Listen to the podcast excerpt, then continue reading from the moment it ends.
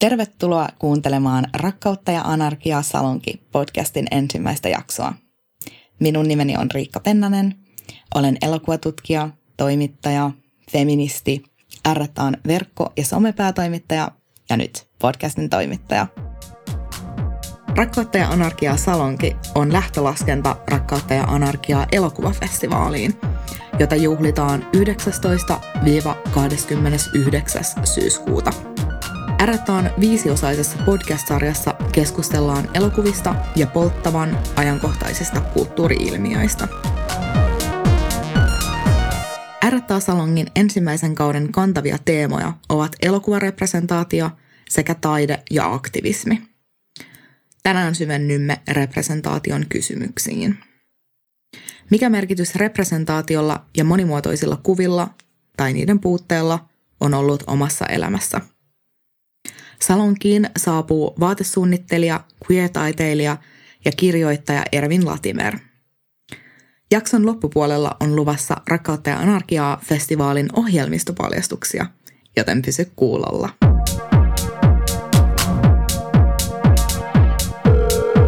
RTA-festivaali esittää Rakkautta ja Anarkiaa Salonki.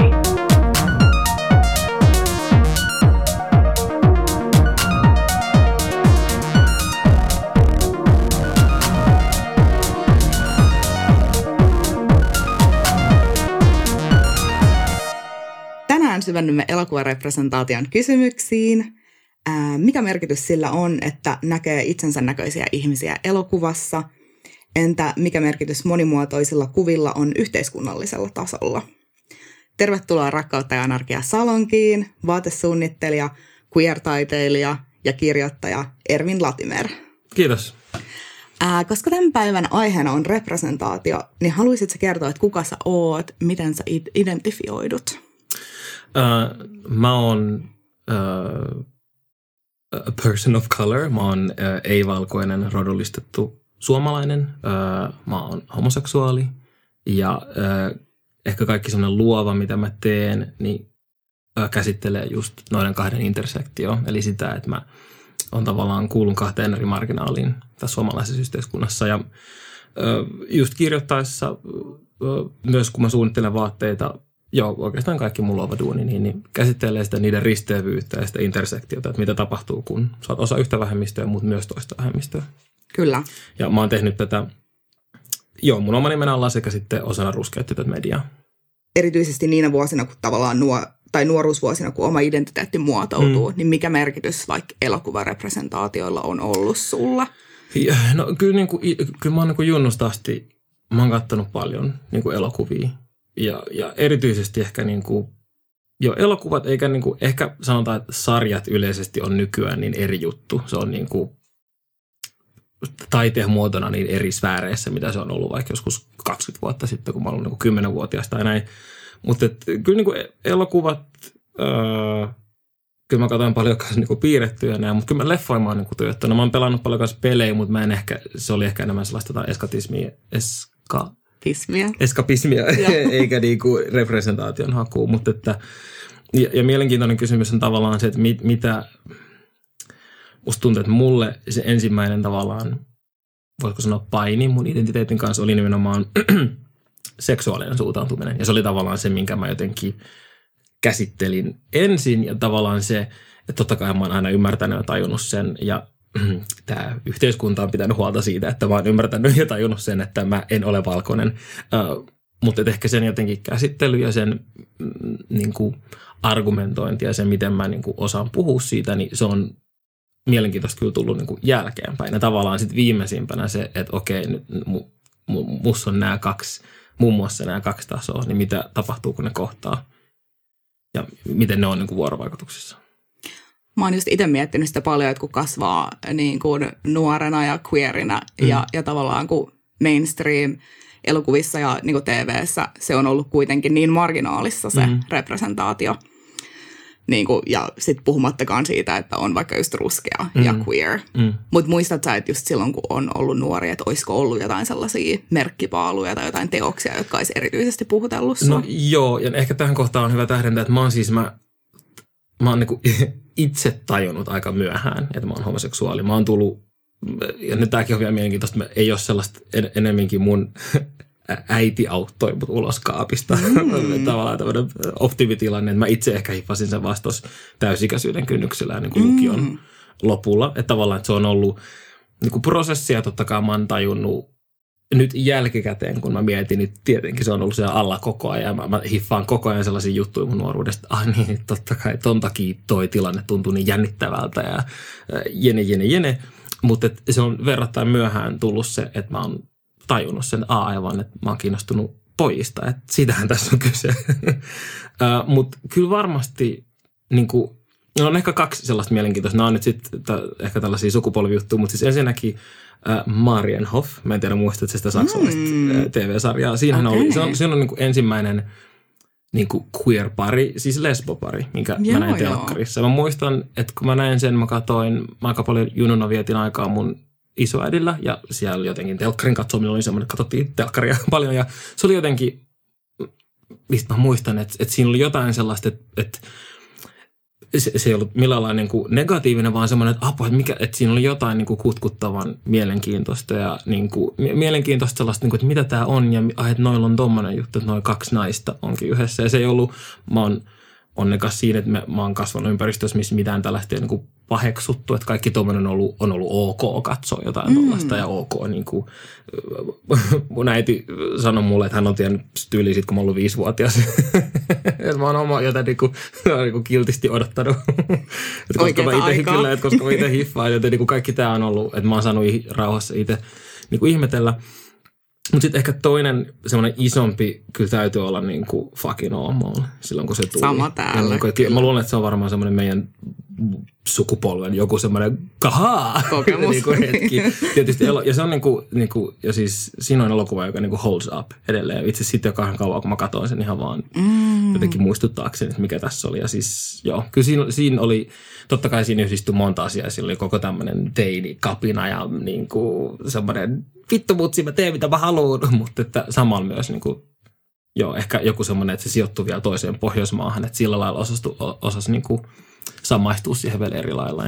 Niin se oli jotenkin lähellä. Niin se oli lähellä niin. Ja niin kuin oman ikäisiä. Eli nimenomaan oman ikäisiä ja sitten siinä oli semmoinen, se on mielenkiintoisella tavalla aika raaka sitten ehkä kuitenkin, että se ei ole kauhean pitkälle artikuloitu, mitä siinä tapahtuu. Mutta siinä on hyvin sellaista niin kuin, koska se on impulsiivista ja raakaa sellaista teiniä. Meistä tuntuu tältä ja nyt mä teen näin ja se ei ole välttämättä kaikista fiksuinta, mutta joo, se on semmoinen. Ja mä kävin sen katsomassa siis silloin se lainausmerkeissä tyttöystäväni kanssa, mikä on kuitenkin erityisen mielenkiintoista, että siellä ollaan yhdessä niin kuin oltu silleen, joo. Ihanaa. Joo, mutta se, siinä on varmaan, niin kuin, jos yksi täytyy mainita, niin varmaan se fucking omaa. Joo, semmoinen. Just hyvä. Meillä toimii keskustelun avauksena tänään Daniel Lesovicin ohjaama ja käsikirjoittama elokuva Port Authority, joka saa Suomen ensi-iltansa syyskuussa RTA:ssa. Ja Port Authority on Vogue-tanssin ja newyorkilaisen ball-yhteisön kimaltavaan ja queerin maailmaan sijoittuva rajoja rikkova rakkaustarina. Ja tässähän on pääosassa siis Y, joka on musta transnainen, ja häntä esittää Leyna Bloom, ja sitten Paul, jota esittää Fionn Whitehead, keskilännestä New Yorkiin saapunut valkoinen sismies. Eli tässä elokuvassa Paulille aukeaa uusi maailma, kun hän tutustuu Wine kautta tähän rodullistettujen seksuaali- ja sukupuolivähemmistöjen ball-yhteisöön. Mitä ajatuksia sulla herätti niin kuin tämä elokuva ja se juoni? No, sanotaan, että etukäteen, siis mä olin totta kai kiinnostunut, koska koko tämä ball-maailma ja niin kuin ja sullahan on omia linkkejä. Niin, mulla on omia, niin että ehkä mä en tanssi, mutta se on niin kuin kulttuurina semmoinen, mihin mä samaistun paljon. Semmoinen, että kun mä oon asunut Nykissä, mä oon käynyt paljon katsoa vogue-ballia ja mun maisterin lopputyömallisto käsittelee vogue-ball-kulttuuria. Mä tulkitsen tavallaan niitä lähtökohtia sitä maailmaa. Ja ehkä mainitsemisen arvoista on tässä, että vogue-ball-kulttuurin ytimessä on se, että se on niin kuin yhtä mustaa kuin rap-musiikki, se on niin kuin mustien ja latinojen, niin kuin historiallisesti mustien ja latinojen queer ja niin kuin transhenkilöiden maailma, jossa tavallaan he voi olla, mitä he on. Niin kuin perheet on sellaisia, monesti niitä ainoita perheitä, koska varsinkin 80-luvulla, 90-luvulla, kun sä olit musta, keskellä AIDS-epidemiaa, jos sä olit musta ja vielä osa jotain LGBTQ-vähemmistöä, niin sä olit niin kuin kaikista marginalisoidun. Ne saattoi olla niitä ainoat paikkoja, missä ne pystyy turvallisesti olla yhdessä. Ja niin, se ehkä niin mainitsemisen arvoinen tässä tavalla, että mikä siinä on, eli tämä ajatus siitä, että sulla on yhteisö sun kaltaisia ihmisiä ja tavallaan sä voit siinä sen yhteisön sisällä leikkiä ja niin kuin nauraa yhteiskunnalle ja ottaa sellaisia rooleja, joita sä et muuten eri tällaisissa kategorioissa, jossa vaikka pukeudut ja sä haet jotain tiettyä realnessia, jossa sun täytyy näyttää mahdollisimman paljon vaikkapa rikkaalta valkoiselta naiselta, niin tavallaan ne oli sellaisia tiloja, missä sä pystyt tehdä näin ja leikkiä siellä, niin se on semmoinen, mihin mä samaistun ja mikä on paljon mun suunnittelutyössä. Niin, siis mä olin superinnoissani tästä elokuvasta ja ehkä niin kuin, kun mä luin tämän niin kuvauksen, niin silleen kiinnostuneen, jännittynyt siitä, että kuinka, mua heti kiinnosti se näkökulma siinä. Tai sanotaan, että mua vähän jännitti se näkökulma, että onko tämä semmoinen niin kuin turistimatka vogue-kulttuuriin, että, niin kuin, että tämmöistä on ja niin kuin näin, mutta mun mielestä se tavallaan oli, mutta se tehtiin mun mielestä oikein, että se tehtiin niin kuin selväksi, että kenelle tämä on ja näin ja tavallaan ei selitelty liikaa ja tavallaan miten se elokuva etenee, niin tulee ongelmatilanteet just siitä, että no jos et sä tiedä, mistä tässä on kyse, niin se on sun ongelma. Ja niin kuin mä en voi auttaa sua. Mut tykkäsin. Mutta, but I have notes. Hyvä. Let's hear the notes.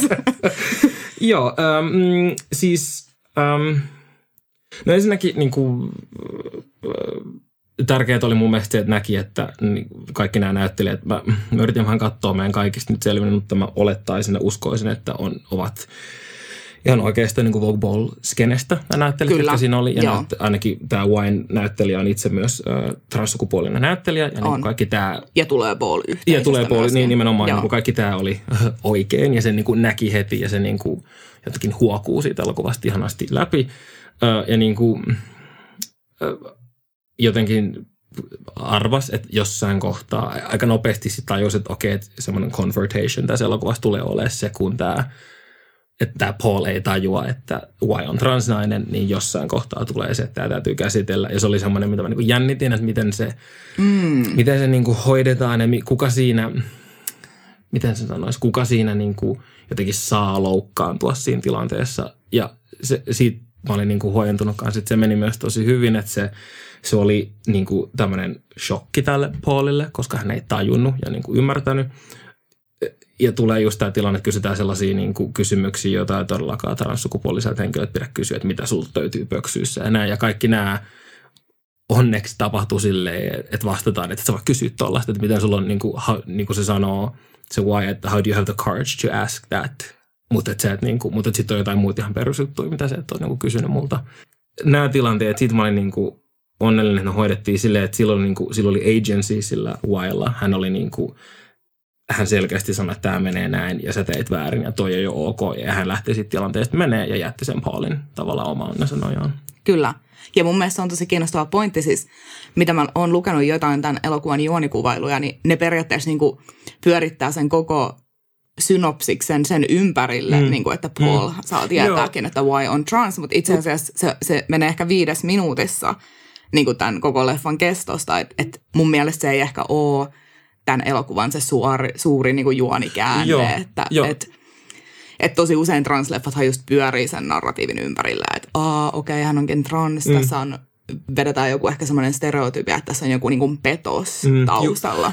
Just tämä, ja niin kuin, ehkä se on semmoinen niin iso, että mua niin kuin, tavallaan se heterokundiporkka, jonka kanssa se Paul pyörii, niin kaikesta siitä tuli semmoinen, että, niin kuin, että mennäänkö tästä taas tähän samaan, että niin kuin, että mun pitää katsoa, niin kuin siinä elokuvassa on sitten kohtaus, että mun pitää katsoa taas, että huudetaan faggot ja niin kuin hakataan joku. Että niin et onko tämä pakko olla osa aina sitä niin kuin queer-henkilöiden tarinaa? Pitääkö tämä kohtaus aina nähdä? Niin kuin, ei, niin kuin, joo, se on totta, mutta niin kuin, onko se tarina, jota me halutaan, että meistä aina niin kuin kerrotaan? Juuri. Ja toi on tosi hyvä, tai sä sanoit tosi hyvin just tuon, että se ei ole se keskeinen juttu siinä, se hänen, niin kuin se just tämä kaapista ulos tuleminen. Niin. Ja niin kuin mä myös jännitin kaapista ulos tulemisesta puheen ollen, mä vähän jännitin sitä, että sit tavallaan siinä mun makuun ehkä turhan paljon tuli myös semmoinen olo, että nyt siinä oli niin kuin Paulille semmoinen kaapistulastulmisen hetki, että nyt että hänhän seurusteleekin transsukupuolisen henkilön kanssa, että miten, niin kuin, että entäs jos se tulee niin kuin julki, niin kuin, jotenkin se on semmoinen, mistä mulle tulee semmoinen, että toi ei kiinnosta mua, niin kuin, että toi ei ole musta kiinnostavaa. Aivan. Niin kuin, tai mua ei kiinnosta, miltä susta tuntuu, mua kiinnostaa, miltä siitä wise tuntuu, mua kiinnostaa, miltä siitä tuntuu, kun hän niin kuin stood up for Paul, niin kuin se sanoo siinä, ja mä niin kuin puolustin, ja mä ajattelin, että sä oot erilainen. Niin mua kiinnosti ehkä enemmän se, että miten, tai olisi kiinnostanut enemmän nähdä vielä se, että mitä hän ajattelee siitä, että tämä tyyppi olikin sitten tavallaan niin kuin kaikki muut. Mitenkään nyt yleistämättä, että kaikki valkoiset siis miehet olisi sellaisia tai sanoisi näin, mutta tavallaan se, miten, se tilanne, mikä siinä elokuvassa luotiin. Oli tällainen. Just itse kanssa niinku queer-ihmisenä ei jaksa aina katsoa niitä kaapista ulos tulotarinoita, mutta silleen just siinä, että se why ei niinku kerro sille Paulille, että hän olettaa, että Paul lukee, koska hän niinku hengailee tässä niinku ball-yhteisössä ja hän niinku selkeästi näkee, että suurin osa näistä ihmisistä on hyvin queer-koodattuja, niin hän oli silleen, että mä oletin, että sä niinku ymmärsit, että mä oon trans. Että joo, sen voi ehkä tulkita monin tavoin, mutta tavallaan mun mielestä se on ihan hauska konsepti sillä, että sen voi myös lukea sillä tavalla. Että. Todellakin, ja niin kuin mä erityisesti just niin kuin, että sillä oli se semmoinen niin kuin, siinä ei ollut mitään sellaista niin kuin, eikä pitäisikään tietenkään olla, mutta että siinä ei ollut mitään sellaista niin kuin anteeksi pyytelevyyttä ja mitä, että se oli täysin semmoinen, että sä mokasit, että on niin kuin 100% sinä teit väärin ja niin kuin mä en oo velvollinen selittää. Juuri näin. Tui sulle, sun täytyy itse selvittää. Ja se oli, ja sitten mikä mun mielestä oli myös tärkeää, että se miten se puhun on kuitenkin nuori, siinä ei tainnut tulla ihan selkeästi ilmi, että minkä ikäinen se Y on. Paul oli 20, sen en niin kuin sano siinä, mutta oletus on, että se on varmaankin saman about saman. Aivan. Mä luin jostain, että 22, mutta just, mun mielestä sitä ei kyllä sanota. Sitä ei musta sanota ääneen, joo. Niinpä. Mutta kuitenkin, ne on niinku nuoria tyyppejä tavallaan. Musta oli kiva, että se miten se Ykin puhui siitä, niin se oli kuitenkin sille, että miten nuori ihminen puhuu. Että se ei ole niinku niin täydellistä, koska sit usein ihan siis niinku elokuvissa ja niinku julkisuudessa ja näin, niin sitten niinku queer-henkilöiltä ja vaikka just erityisesti musta tuntuu transhenkilöiltä, niin vaaditaan sitä, että asioista pitää pystyä puhumaan, niinku, asia pitää pystyä artikuloimaan jotenkin täydellisesti. Ja sun pitää niinku aina olla, jos et sä niinku pysty perustelemaan itseäsi jotenkin akateemisen perfectly, niin sit sä et ole niinku jotenkin hyvä trans tai hyvä queer. Tai jotenkin silleen, että musta, mä tykkäsin siitä, että se miten siitä puhuttiin, just, mä en muista mitä hän sen sanoi, mutta just tää, niinku, että mitähän ilmaisiin sen, mutta että sä kävit näissä baaleissa, niin kuin, että se oli koko semmoinen, että ei siinä sanottu mitään avainstermistöä, mutta vaan semmoinen, että hei, että sä olit siellä, että miksi et sä tajunnut itse. Ja mä tykkäsin siitä, että siinä oli myös semmoinen, että aina, meidän ei tarvi aina niin kuin lecture people ja puhua täydellisesti ja osaa sanoa kaikki oikeat asiat. Ja se oli musta myös kiva. Tosi siinä. Hyvä pointti. Koska se on semmoinen, mitä mä oon huomannut niin kuin, kun kirjoittaa näistä aiheista, niin sitten, niin että missä menee se, että just, että kenelle siinä puhuu, kenelle mä niin kuin selitän ja mikä, niin kuin, että kuinka pitkälle mä vaivaudun selittämään, koska ei mun aina tarvitsisi jaksaa selittää. Niin, se on semmoinen, kun mä oon huomannut, että se on niin kuin ehkä, joskus ehkä me odotetaan aina tosi paljon. Niin kuin, tai sama kääntäen vaikka siis naisilta ja puhutaan feminismistä, että naisten pitäisi aina osata niin kuin kaikki feministiset teoriat täydellisesti. Eikä se ole aina niin, mutta että jos se essenssi ja ydin on siellä, niin sekin on ihan niin kuin ok. Aivan. Ja just näkee sen, että sä yrität. Niin, just näin. Joo. Sä mainitsit aikaisemmin just noi yhteisöt. Mun mielestä oli aika jännää tässä leffassa se, että vaikka tämä leffa tavallaan nähdään sen valkoisen niin kun, siis heteromiehen näkökulmasta, niin kuitenkin Paul on tavallaan ulkopuolinen siinä tarinassa. Et Paul mun mielestä ehkä esitetään vähän siihen tapaan, miten aika usein mainstream-elokuvissa jotkut homohahmot esitetään. Et aika harvoin näkee, että joku queer-hahmo, että sillä olisi se yhteisö, mikä tosiasiassa yleensä queer-ihmisillä on, se niin kuin oma yhteisö, missä saa sen tuen ja turvan. Ja tässä niin kuin nimenomaan näkyy se justi, että siinä on se ball-yhteisö, rodullisettujen queer-ihmisten ja transihmisten yhteisö, johon Y kuuluu hyvin vahvasti. Ja niin kuin mun mielestä Yista joku, niin kuin huokuu joku tietty just itsevarmuus ja se, että se niin kuin tietää silleen oman paikkansa silleen hyvin positiivisella tavalla, toisin kuin Paul, joka on ihan hukassa.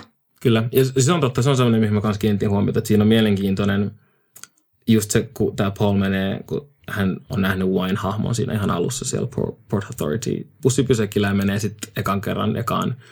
Se ei taida olla ihan, en ole varma onko se niin kuin ball vai onko se vaan, että hän harjoittelee itse. Mutta menee ekan kerran, niin kuin, sitten ihan saa selvää, mutta että hän menee ekan kerran katsoa, kun niin kuin etsimään ja katsomaan tätä Uain hahmoa. Tavallaan, että siellä tapahtuu semmoinen konfrontaatio tuollaisen, että tämä ei ole sulle. Mun mielestä se oli tosi hieno hetki, että siinä sanotaan, siinä musta vogue-tanssia kundi osoittaa ulos ja sanoo, että toi on sulle ja tää on meille. Juuri näin. Että lähde menee. Ja siinä ei ollut niinku, ja tavallaan se ei ollut, sekä ei ollut silleen semmoinen saarnaava, vaan se oli hyvin semmoinen, että tää on meidän juttu. Ja niinku, että selkeästikään se et tajua yhtään, mistä tässä on kyse, joten bye bye. Niinku, että me ei jakseta kukaan alkaa selittää sulle tätä ja näin. Niin se on totta, että siinä oli mielenkiintoisella tavalla käännetyt tavallaan se, että vaikka se oli sen puolin näkökulmasta, niin hän oli silti se kukaan jotenkin hukassa ja tavallaan luisumassa johonkin niin kuin sellaiseen, että ei ole mitään sellaista tukiverkostoa tai mitään. Siis Port Authority on ensimmäinen Cannes-elokuva, jonka pääosassa nähdään rodullistettu transnainen. Ja myös tässä tekijätiimissä on transsukupuolisia tuottajia taustalla, mikä on mun mielestä tosi tärkeä pointti. Et nyt viime vuosinahan ollaan nähty ihan huikea muutos transihmisten ja nimenomaan transnaisten representaatiossa, niin kuin sekä elokuvan että TVn puolella. Ja tämä on sitten mun mielestä osa sitä kaanonia tavallaan. Joo, selkeä mun mielestä, niin kuin, oli ihana, mun mielestä oli tosi selkeä sellainen Pose-elokuva. Ehdottomasti. Nyt mä sanoin tämän hyvin suomalaista, pose, mutta niinku pose, joka on pose, niinku pose, Orange is the New Black, pose, niin, pose. Kyllä. Just näin. Niin itse asiassa mielenkiintoista vielä Orange is the New Black, joka just päättyi, niin tavallaan siinä yksi tämmöinen muutosta tehnyt saaga tuli päätökseensä ja nyt uusi, ihan erilaista muutosta vielä tekevä sarja Pose, jossa just USA:n kaapeli-tv-historian suurin transcast ja niin kuin kaikki ennätyksiä rikkonut niin kuin eniten pokkinäyttelijöitä, pokkitransnäyttelijöitä, transkäsikirjoittajia, jene. Niin. Muun muassa Janet Mock, joka on yksi Posen niin kuin tuottaja taustahahmoista ja käsikirjoittaja ja ohjaaja, ja joka on nyt just ihan hiljattain solminut Netflixin kanssa ison sopimuksen myöskin. Okay. Hyvä Janet Mock. Okei, good for her. Loistavaa. Kyllä. Joo, niin oli, se on totta, että oli jotenkin semmoinen, sillä lailla semmoinen huojentunut, että, tai tuli semmoinen olo, että tällaisia elokuvia varmasti tulee. Että nyt tämä ei ole ehkä enää niin kuin poikkeus, ja semmoinen niin kuin harvinainen herkkupala, vaan niin kuin tällaisia tarinoita ja tätä niin kuin, tällaista sensitiivisyyttä varmaan niin kuin tulee jatkossakin. Se oli myös niin kuin semmoinen kiva fiilis, mikä siitä jäi mulle. Kyllä. Joo, se on kyllä kiinnostavaa siis silleen, että just transnaisia näkee nyt enemmän populaarikulttuurissa, mutta missä transmiehet on? Niin, mutta ja koko tämä liittyy, että se on sitten ehkä vähän niin eri keskustelu, mutta tämä liittyy varmasti muutenkin siihen sellaiseen, miten niin kuin, semmoinen kuin heterosiskulttuuri tai miten ei-LGBTQ-kulttuuri näkee, koska jos sä, mä puhun niin kuin kärjistetysti, mutta tavallaan, että jos sä korjaat sukupuolisin mieheksi, niin tavallaan se, että sä oot niinku mies, niin sehän on niinku silleen good for you. Että miehenä oleminen on niinku just jees tässä yhteiskunnassa, mutta että siinä on jotain niin sellaista, että miksi sä haluaisit olla niinku nainen. Että siinä on, ja nyt mä en niinku, tähän ei ole mun mielipide, vaan niinku tavallaan se että miten yhteiskunta suhtautuu, sori vaan, niinku naisiin ja näin, niin musta tuntuu, että siinä on jotain sellaista, ja tää liittyy sit laajemmin myös yleisesti sellaiseen, että minkä takia miksi niin kuin drag queen edessä on jotain sellaista niin kuin paheksuttavaa niin kuin tällaisesta konservatiivin näkökulmasta. Esimerkiksi verrattuna drag kingeihin, mitkä ei vaan niin kuin kiinnostaa jotenkin ketään, mikä on myös suuri vääryys. Mutta että se on totta, että missä on transmiesten representaatio.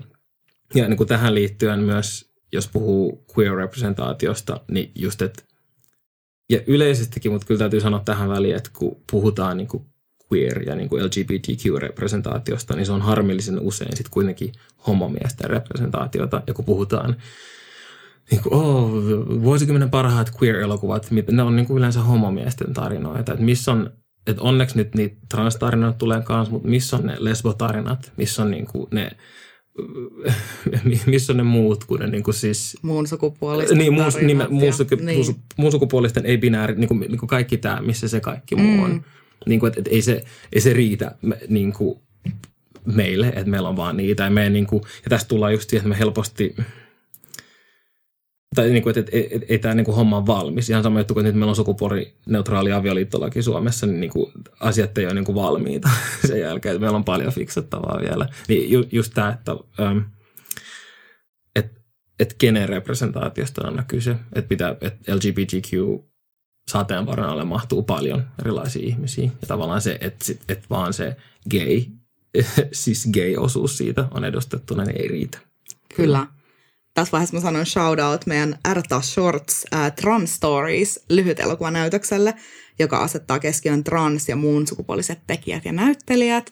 Mukana on myös just esimerkiksi muun sukupuolisten representaatiota ja on myös transmiehiä ja paljon kyllä transnaisten tarinoita myöskin, mikä on ihan mahtavaa.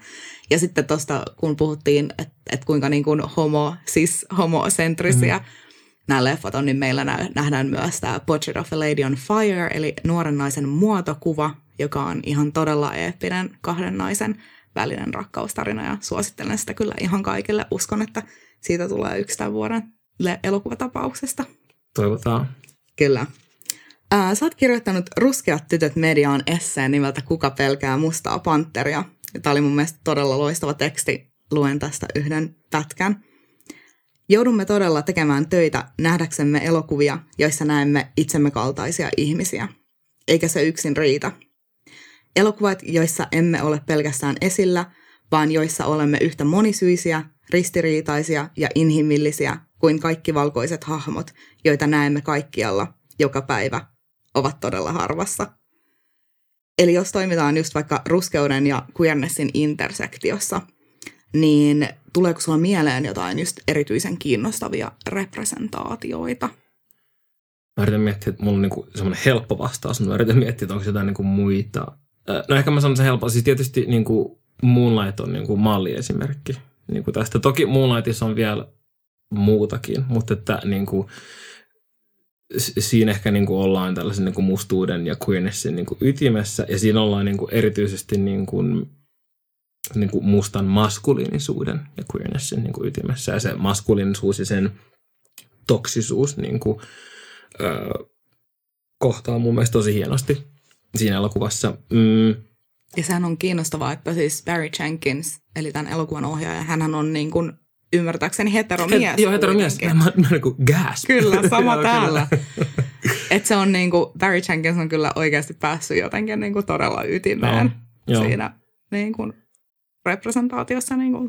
Joo, ja sitten kun tietysti, no mulla se on niin kuin täydellinen elokuva niin monella tavalla, koska se on myös niin kuin teknisesti koko se, miten siinä elokuvassa kuvataan mustaa ihoa, miten niin kuin kaikki, siis siinä on niin monta asiaa, mitkä niin kuin tapahtuu oikein, mutta että ehkä se oli semmoinen, että kun mä näin sen, mä olin onnekas siitä, että mä olin Imagen leffakerhossa puhumassa leffasta, niin mä pääsin näkemään sen pressissä, ja muistan sitten, kun me käveltiin ulos, että no, mikä fiilis.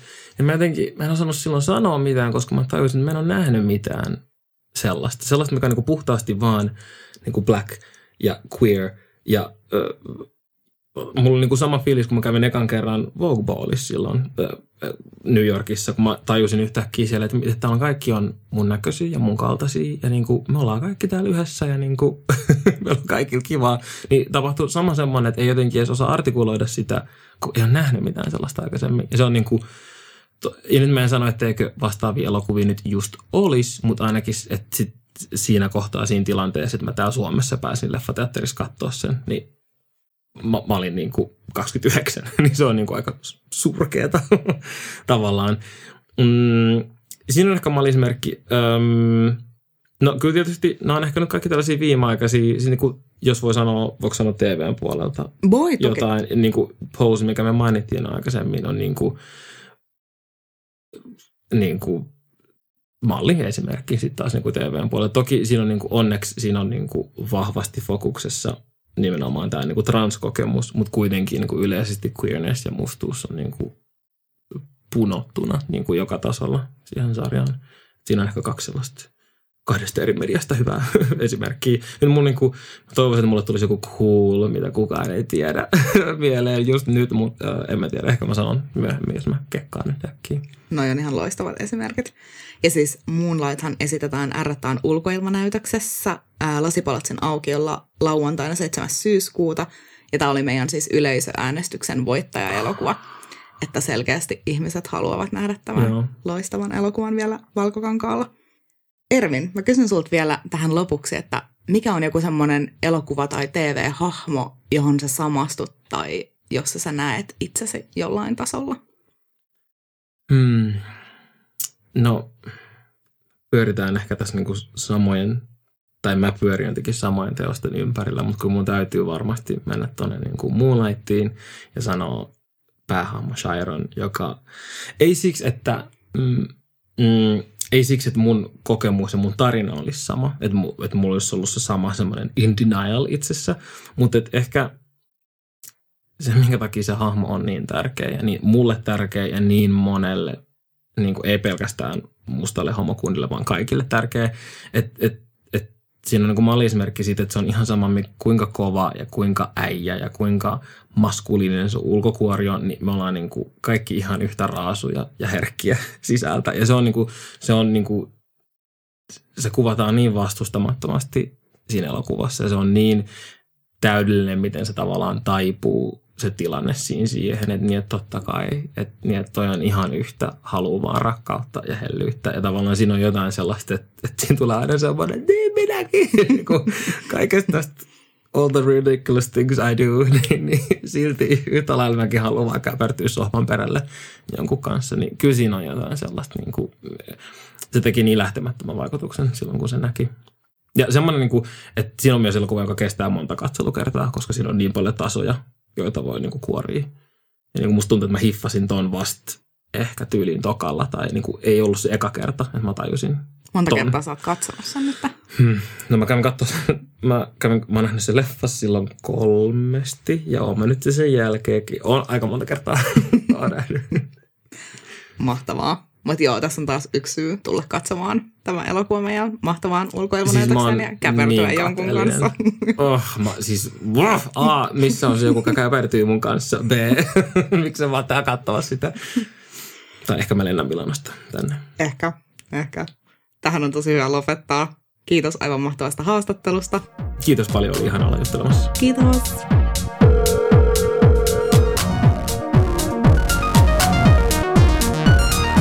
Nyt siirrymme RTA-salongin viimeiseen osioon. Meillä on tässä podcastin viimeisessä osiossa luvassa ohjelmista paljastuksia tai tärppejä. Ja tänään meillä on vielä studiossa vieraana RTAn toiminnanjohtaja Anna Möttölä. Moi! Moi Anna. Sä oot luvannut tärpätä pari kiinnostavaa elokuvaa meidän kuuntelijoille. Joo, tää on muutamia mun mielielokuvia tästä ohjelmistosta ja nyt kun tämän podcast-jakson aiheena on ollut representaatio, niin mä ajattelin siltä kannalta vinkata muutaman tarinan. Mua erityisesti kiinnostaa naiset, erilaiset naiset tekijöinä ja erilaiset naiset valkokankaalla ja se myös ilahduttaa, miten paljon koko ajan enemmän on erilaisia naistarinoita ja naisia myös tekijöinä nähdään.